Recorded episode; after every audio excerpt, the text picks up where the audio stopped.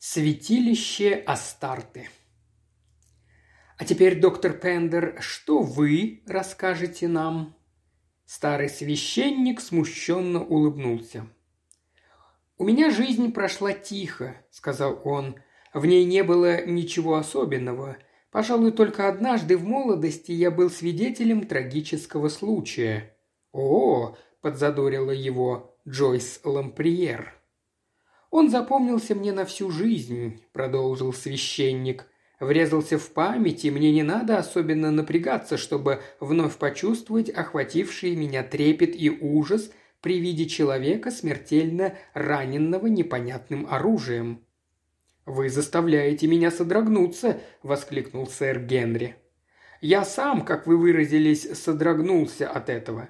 С тех пор я никогда не смеялся над теми, кто серьезно относится к разного рода суевериям. Существуют места, пользующиеся дурной или доброй славой, и иногда они дают о себе знать. Вот Лиственницы, например, очень несчастливый дом, заметила мисс Марпл. Старый мистер Смидерс потерял все свое состояние и был вынужден покинуть его. Потом дом купили Карлслейки. Через некоторое время Джонни э, Карслик упал с лестницы и сломал себе ногу, а миссис Карслик захворала, и ей пришлось поехать на юг Франции поправлять здоровье. А сейчас его купил Берденс, и я слыхала, что бедному мистеру Берденсу нужно срочно оперироваться. «Я думаю, тут и слухи играют немалую роль», – заговорил Петерик. Мне известны два призрака, которые представлены вполне конкретными людьми», – заметил, усмехнувшись, сэр Генри. «Я думаю», – сказал Реймонд, – «нам надо дать возможность доктору Пендеру продолжить рассказ». Джойс поднялась и выключила обе лампы. Комната теперь освещалась только мерцающим светом камина. «Атмосфера создана», – сказала она, – «можно продолжать». Доктор Пендер улыбнулся ей и, устроившись на стуле поудобнее, приступил к своему рассказу. «Не знаю, известно ли кому-нибудь хоть что-то о Дартмуре. Место, о котором идет речь, находится на подступах к Дартмуру. Там продавалось имение. Несмотря на то, что поместье было превосходное и окрестные пейзажи удивительно живописны, покупатель не находился несколько лет – в конце концов его купил человек по фамилии Хейдон, сэр Ричард Хейден. Я знал его по колледжу, и хотя на несколько лет потерял из виду старые приятельские отношения, сохранились, и я с удовольствием принял приглашение приехать к нему в Тихую рощу. Так называлось его приобретение. Собралось не очень много народу. Сам Ричард Хейден, его двоюродный брат Эллиот Хейден – Леди Маннеринг с бледной, довольно невзрачной дочкой по имени Виолетта, капитан Роджерс с женой, заядлые лошадники с загорелыми лицами. Для них лошади и охота были единственным смыслом в жизни. Кроме того, был молодой доктор Саймонс и была мисс Диана Ашли. Я знал немного о последней. Ее фотографии часто встречались в светской хронике. Внешность ее, без сомнения, производила впечатление – она была темноволосая, высокая, кожа у нее была матовая, слегка смуглая, а узковатые темные раскосые глаза придавали ее облику особую, восточную изысканность. Голос у нее был необыкновенно глубокий, грудной и звучал словно колокол. Я сразу понял, что мой приятель, Ричард Хейден, сильно ею увлечен и догадался, что все затеяно исключительно ради нее – в отношении ее чувств у меня не сложилось четкого представления. Мисс Ашли не была постоянно в своих симпатиях. Один день она разговаривала только с Ричардом, а всех остальных не замечала. На другой день проявляла расположение к его двоюродному брату Элиоту и, казалось, едва ли замечала, что существует еще такой человек, как Ричард. А затем начинала одаривать самыми многообещающими улыбками скромного и незаметного доктора Саймонза. На следующее утро после моего приезда хозяин показал нам все поместье. Само здание было ничем не примечательно, добротный прочный дом из даванширского гранита. построен на века. Любая непогода для него нипочем. Самый обычный, но удобный. Из его окон открывался вид на Мур, на далеко простирающиеся возвышенности, заканчивающиеся разрушенными непогодой скалистыми вершинами. На ближайшем склоне виднелись следы минувшего каменного века, круги от фундамента жилищ. На соседней возвышенности находился курган, где недавно велись раскопки и была обнаружена кое-какая бронзовая утварь. Хейден проявлял некоторый интерес археологическим находкам и очень увлеченно, с пафосом рассказывал нам об этом. Здесь были найдены останки пещерных людей эпохи неолита, памятники друидов, следы пребывания римлян и даже древних финикийцев. «Но вот это место, пожалуй, самое интересное», – сказал Хейден. «Вы знаете, что оно называется «Тихая роща»?» И довольно нетрудно догадаться о происхождении этого названия. Вот это, он показал рукой, часть местности была довольно голой. Скалы, вереск да папоротник, но примерно в ста ярдах от дома была посажена густая роща – она дошла до нас из глубины веков. Деревья погибали и вновь высаживались, и поэтому она сохранилась такой, как была раньше, может быть, даже во времена финикийских поселенцев. Пойдемте взглянем на нее. Все последовали за ним.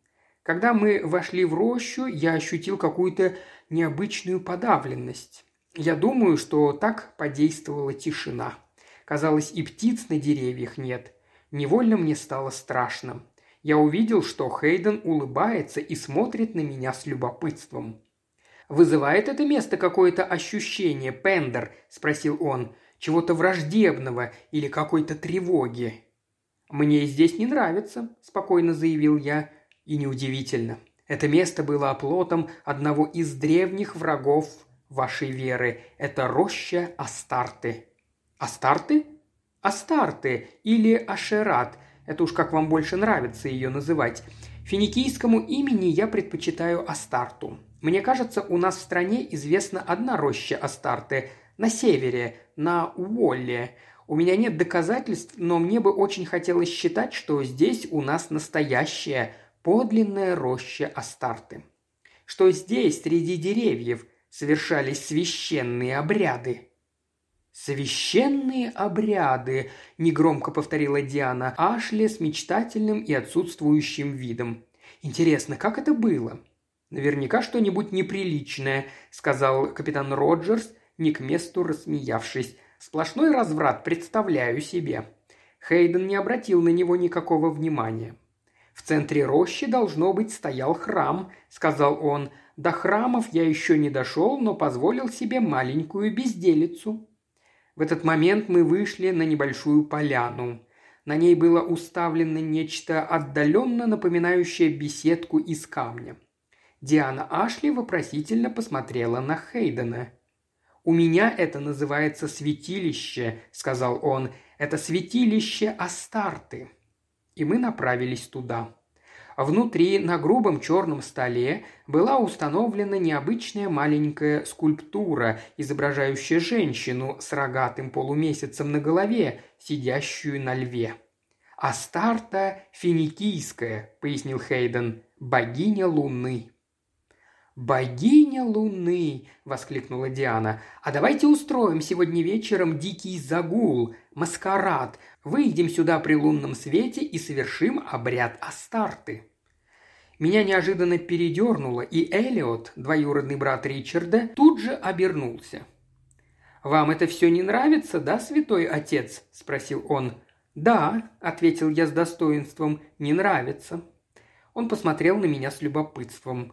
Но это же только дурачество. Дик не может знать, священная это роща на самом деле или нет.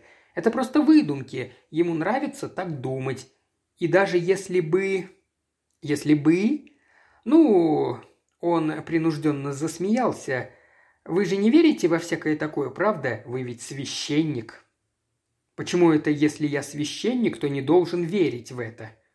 Но к таким вещам никто всерьез не относится. Не уверен. Я знаю одно.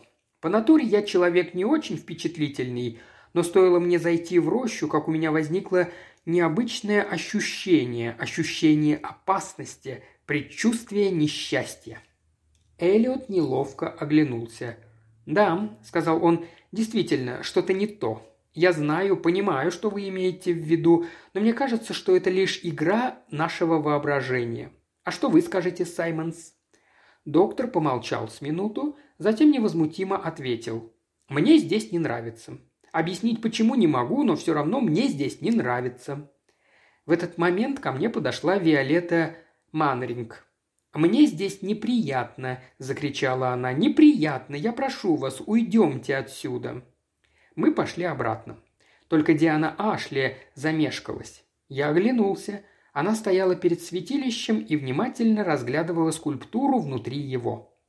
День был прекрасный, необычно жаркий, и предложение Дианы Ашли было единодушно принято. И тут началась подготовка. Как всегда, перешептывание и смех, как всегда, костюмы изготавливались в тайне. И вот, когда все заявились на обед, началось настоящее веселье. Роджерс с женой были пещерными людьми эпохи неолита. Это объяснило исчезновение ковриков от камина. Ричард Хейден назвался финикийским моряком, а его двоюродный брат был главарем бандитов. Доктор Саймонс – шеф-поваром, леди Маннеринг – сестрой милосердия, а ее дочка – племянницей Черкешенкой. Я сам нарядился чересчур тепло, монахом. Диана Ашли вышла последней и несколько разочаровала нас всех. Она просто завернулась в черное бесформенное домино. «Незнакомка», – кокетливо провозгласила Диана. «Вот кто я. А теперь, ради бога, давайте обедать». После обеда мы вышли на улицу. Стоял прекрасный вечер, теплый, спокойный, тихий. Всходила луна. Мы прогуливались и болтали, время шло быстро. Наверное, только через час мы обнаружили, что с нами нет Дианы. «Разумеется, она не пошла спать», — сказал Ричард Хейден. «Я видела, как она около четверти часа назад пошла в том направлении. Виолетта Маннеринг показала в сторону рощи, которая при лунном свете выглядела черной и мрачной. «Интересно, что она задумала?» – сказал Ричард Хейден. «Какие-нибудь проделки, клянусь. Пойдемте посмотрим». Заинтригованные тем, что задумала мисс Ашли, мы поспешили за ним. Однако мне очень не хотелось заходить в эту темную, не предвещавшую ничего хорошего рощу. Казалось, нечто сильнее меня – удерживает, заставляет не идти туда. У меня возникло совершенно определенное убеждение, что это место особенно опасно. Я думаю, что не я один почувствовал то же самое, но как-то неудобно было в этом признаваться. Деревья стояли настолько плотно, что лунный свет почти не проникал сквозь них. Вокруг слышались тихие звуки, шепот, вздохи. Было крайне жутко, и, не сговариваясь, мы держались все вместе. Мы вышли на открытую поляну посреди рощи и остановились как вкопанные в изумлении. На пороге святилища стояла чья-то фигура, полностью укутанная в прозрачный газ. Роговой полумесяц поблескивал в темной массе ее волос. «Бог мой!» – сказал Ричард Хейден, и пот заблестел у него на лбу. Но Виолетта Маннеринг оказалась наблюдательнее. «Так это же Диана!» – воскликнула она. «Что это с ней случилось? «Ой, она на себя не похожа». Фигура в дверном проеме подняла руки, ступила вперед и заговорила монотонным голосом. «Я жрица Астарты, осторожно ко мне не приближаться, в моих руках смерть». «Не надо, дорогая», – стала умолять ее леди Маннеринг. «Нам страшно, на самом деле страшно». Ричард кинулся к ней. «Бог мой, Диана!» – закричал он. «Ты великолепна!» Действительно, как сказала Виолетта, Диана была совсем другой. В ее глазах появился какой-то жестокий блеск, на губах незнакомая улыбка. Я такой у нее не видел. «Осторожно!» – крикнула она. «Не приближайтесь к богине. Если прикоснетесь ко мне, смерть!» «Ты великолепна, Диана!» – закричал Хейден. «Но, пожалуйста, прекрати. Мне что-то это совсем не нравится». Он пошел к ней, и она вскинула руку в его направлении. «Стой!» – крикнула она. «Еще шаг, и я убью тебя магией Астарты!» Ричард Хейден посмеялся и пошел еще быстрее, как вдруг случилась странная вещь. Он замер на мгновение, затем как будто оступился и упал. Он лежал ничком и не собирался подниматься. Тут раздался истерический хохот Дианы. Его жуткое звучание нарушило безмолвие поляны. С проклятиями Элиот кинулся вперед. «Это невыносимо!» – кричал он. «Поднимайся, Дик, поднимайся, дружище!» Но Ричард Хейден продолжал лежать. Эллиот Хейден подбежал к нему, опустился перед ним на колени и осторожно перевернул его. Он склонился над Ричардом и всмотрелся ему в лицо.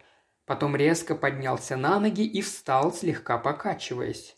«Доктор!» – позвал он. «Доктор, ради бога, сюда! Я... я думаю, он мертв!» Саймонс бросился вперед, а Эллиот разменными шагами вернулся к нам. Он стал как-то странно рассматривать свои руки. В этот момент раздался дикий вопль Дианы.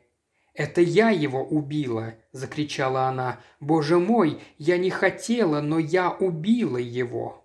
И, потеряв сознание, она упала в траву. «Давайте же скорее выбираться из этого страшного места!» – закричала миссис Роджерс. «С нами тут бог знает, что может произойти! Какой ужас!» Эллиот крепко сжал мне плечо.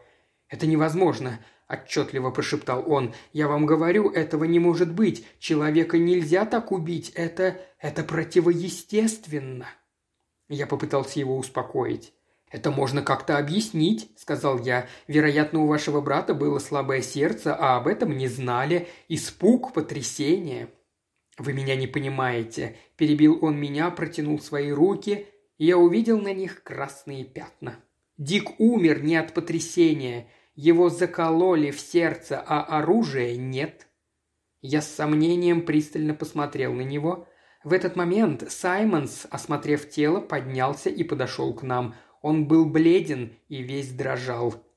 «Мы что, с ума все сошли?» – произнес он. «Что это за место? Почему тут происходят такие вещи?» «Значит, это правда?» – спросил я. Он кивнул. Рана такая, как будто ее нанесли длинным тонким кинжалом, но кинжала там нет.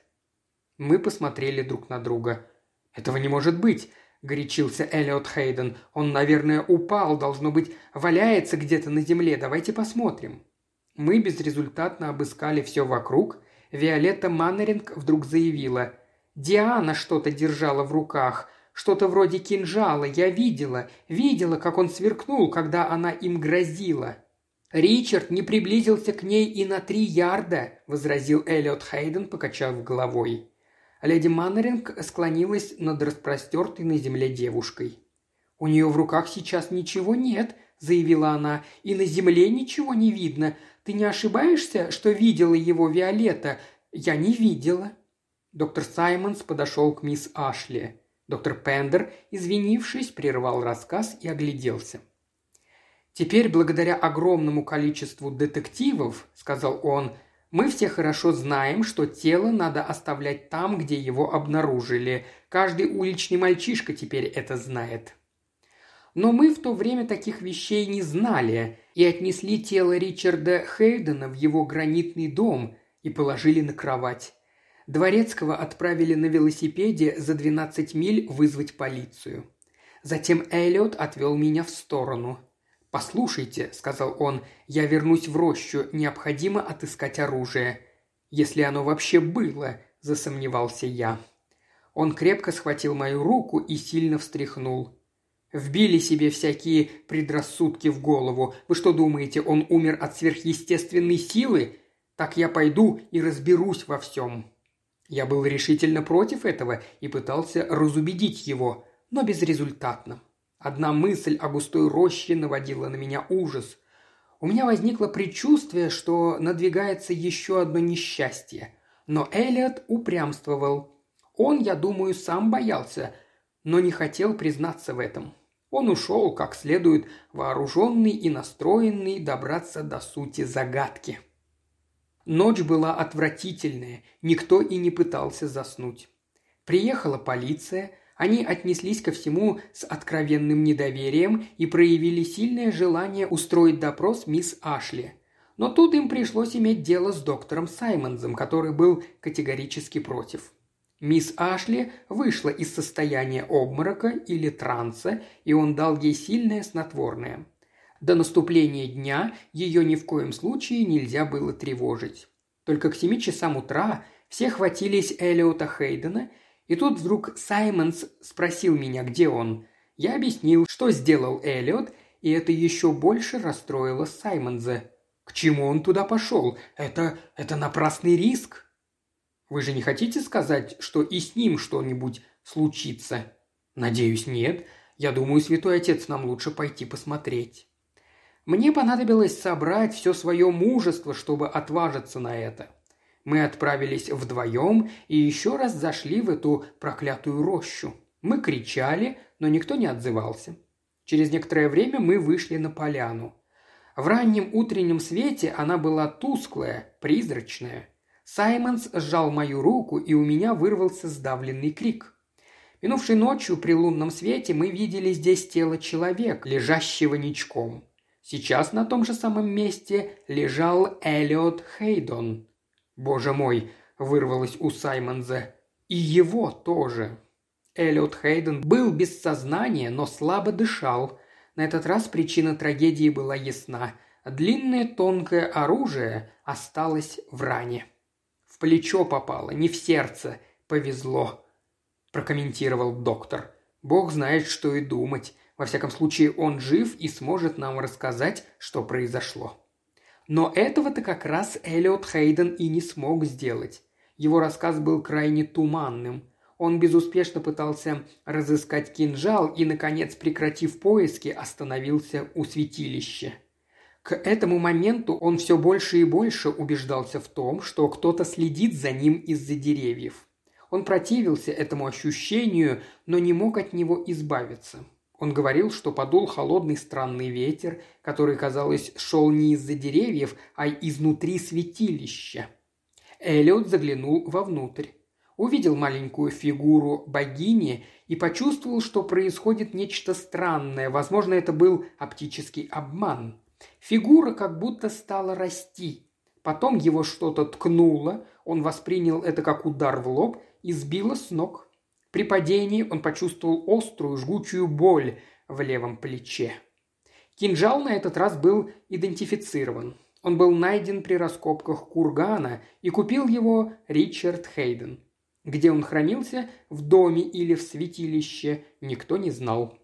Полиция считала, и разубедить ее не удалось, что мисс Ашли умышленно заколола Ричарда – но учитывая единодушные свидетельства, что она не приближалась к нему ближе, чем на три ярда, у полиции не было никаких оснований надеяться на поддержку обвинения против нее. Таким образом, дело как было, так и осталось загадкой. Воцарилось молчание. «Возразить вроде нечего», – нарушила молчание Джойс Ламприер. «Все это настолько жутко, уму непостижимо. У вас-то самого есть объяснение, доктор Пендер?» «Есть», – кивнул старик. «Есть объяснение, то есть не совсем объяснение. Все же кое-что остается непонятным». «Я бывала на спиритических сеансах», – сказала Джойс. «Так что вы можете говорить что угодно, но там происходят очень странные вещи. Я полагаю, что все объясняется особым гипнозом. Девушка, возможно, и на самом деле превратилась в жрицу Астарты и так или иначе заколола его. Может быть, она метнула кинжал? Или это был дротик, предположил Реймонд Уэст. В конце концов, лунный свет обманчив.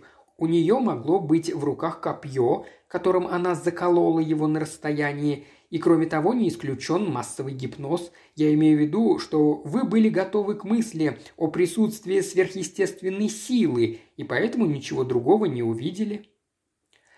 А в мьюзик-холле я видел немало удивительных трюков с оружием и с ножами», – заговорил сэр Генри. «Я считаю, что человек прятался в чаще и оттуда мог довольно метко бросить нож или кинжал, при условии, конечно, что он профессионал.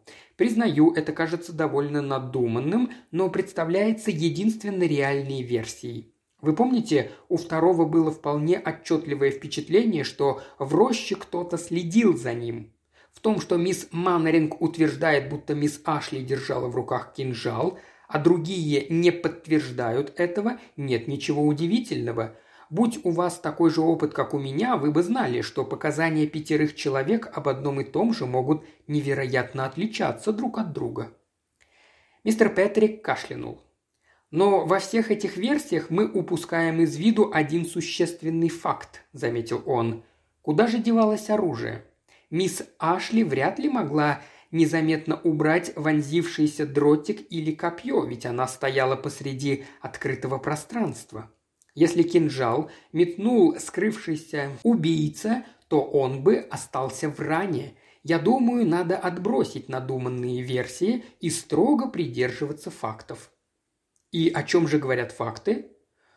Ну, одно представляется совершенно ясным. Рядом с человеком, когда ему был нанесен удар, никого не было. Таким образом, единственный, кто мог заколоть его, это был он сам, на лицо самоубийство. «Но с какой же стати ему было совершать самоубийство?» – скептически спросил Реймонд Уэст. Адвокат откашлялся. «Ах, об этом опять-таки можно только догадываться», – сказал он. «Догадки в настоящий момент меня не интересуют.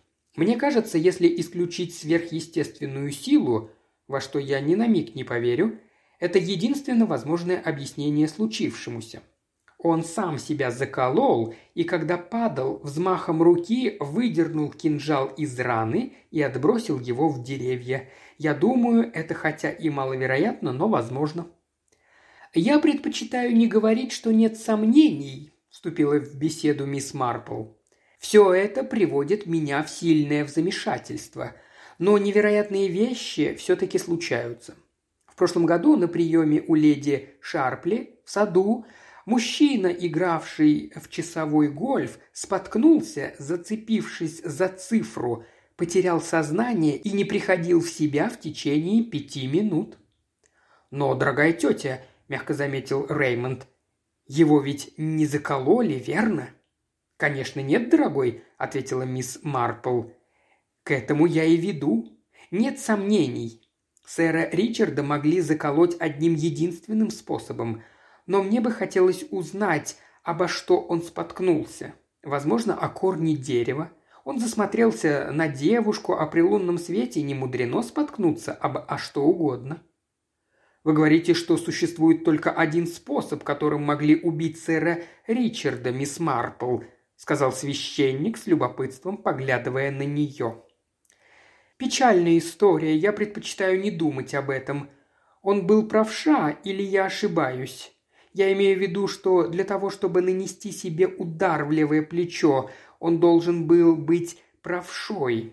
Я всегда так жалела беднягу Джека Бэйнза во время войны. Он прострелил себе ногу после ожесточенного сражения у Арроса. Он мне рассказывал об этом, когда я приходила навещать его в госпиталь. Как он потом стыдился. Не думаю, что этот несчастный Эллиот Хейден много выиграл от своего злодеяния.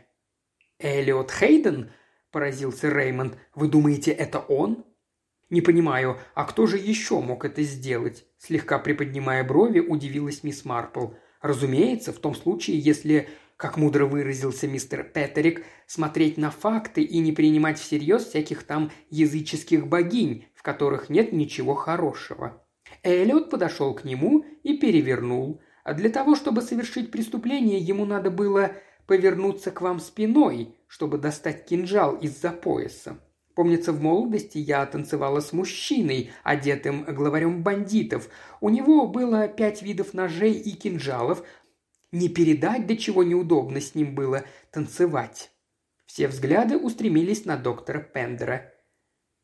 «Я узнал правду», — сказал он, — «пять лет спустя после трагедии. Мне пришло письмо от Эллиота Хейдена. Оказывается, он догадался, что я его подозревал. Он написал, что это было внезапным искушением. Он тоже любил Диану Ашли, но был всего лишь обыкновенным адвокатом. Устраняя Ричарда со своего пути, наследуя его титул и недвижимость, он надеялся на блестящую перспективу. Кинжал он вынул из-за пояса, когда склонился над братом. Он и задуматься не успел, просто вонзил его и вложил в ножны. Себе он нанес рану позднее, чтобы отвести подозрения – Он писал мне накануне отъезда в экспедицию на Северный полюс на случай, как он выразился, если не вернется. Не думаю, чтобы он собирался возвращаться, и знаю, что, как заметила мисс Марпл, его преступление ничего ему не дало. «Пять лет», – писал он, – «я живу в аду. Я надеюсь, что смогу искупить свою вину хотя бы достойной смертью». Наступила тишина. «И он погиб достойно», – сказал сэр Генри. «Вы изменили имена в своем рассказе, доктор Пендер, но я, кажется, догадался, кого вы имели в виду». «Как я говорил», – продолжил священник, – «не думаю, что это исчерпывающее объяснение. Я по-прежнему считаю, что роща оказывала зловещее воздействие, которое руководило поведением Элиота Хейтона. До сих пор не могу вспомнить о святилище Астарты без содрогания».